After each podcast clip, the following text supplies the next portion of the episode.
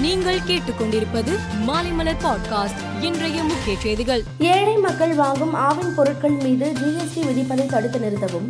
GST விதிப்பிற்கு மேல் ஆவின் பொருட்கள் விலை உயர்த்தப்பட்டதை ரத்து செய்யவும். முதலமைச்சர் மு ஸ்டாலின் நடவடிக்கை எடுக்க வேண்டும் என்று ஓ பன்னீர்செல்வம் கூறியுள்ளார். கேரளாவில் குரங்கு அம்மை நோயால் வாலிபர் ஒருவர் பாதிக்கப்பட்டு இறந்திருக்கிறார் என்பது உறுதிப்படுத்தப்படவில்லை என்று அமைச்சர் மா சுப்பிரமணியன் கூறினார். தமிழகத்தின் மேல் நிலவும் வளிமண்டல சுழற்சி காரணமாக கன்னியாகுமரி நெல்லை தென்காசி மாவட்டங்களில் ஓரிரு இடங்களில் மிக கனமழை முதல் அதி கனமழை பெய்யும் என்று வானிலை ஆய்வு மையம் அறிவித்துள்ளது. அனைவரும் இன்று முதல் வருகிற பதினைந்தாம் தேதி வரை சமூக வலைதள பக்கங்களில் காட்சிப்படமாக மூவர்ண தேசிய கொடியை வைக்குமாறு பிரதமர் மோடி வேண்டுகோள் விடுத்துள்ளார். மேற்கு வங்க மந்திரி சபை நாளை மாற்றி அமைக்கப்பட உள்ளது.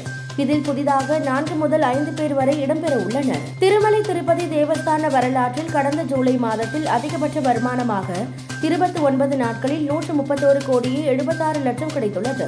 இது வரலாற்று சாதனை என்று தேவஸ்தான அதிகாரிகள் பெருமிதத்துடன் கூறியுள்ளனர். கேரளாவில் பெய்து வரும் கனமழையால் இதுவரை ஆறு பேர் உயிரிழந்து உள்ளனர்.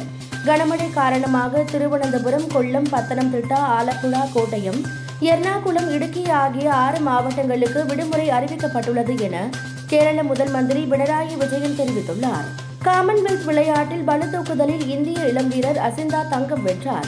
லாஸ் பவுன்ஸ் போட்டியில் இந்திய வீராங்கனைகள் இறுதிப் போட்டிக்கு முன்னேறி சாதனை படைத்தனர். தமிழ் சினிமா வரலாற்றில் பிரபல பைனான்சியரான அன்பு வீட்டில் இன்று அதிகாலை ஐந்து மணி முதல் வருமான வரித்துறையினர் அதிரடி சோதனை நடத்தி வருகின்றனர். பைனான்சியர் அன்பு செழியனை தொடர்ந்து சென்னை டி நகரில் உள்ள தயாரிப்பாளர் கலைப்புலி தானோ அலுவலகத்தில் வருமான வரித்துறையினர் சோதனை நடத்தி வருகின்றனர். மேலும் செய்திகளுக்கு மாலை மலர் பாட்காஸ்டை பாருங்கள்.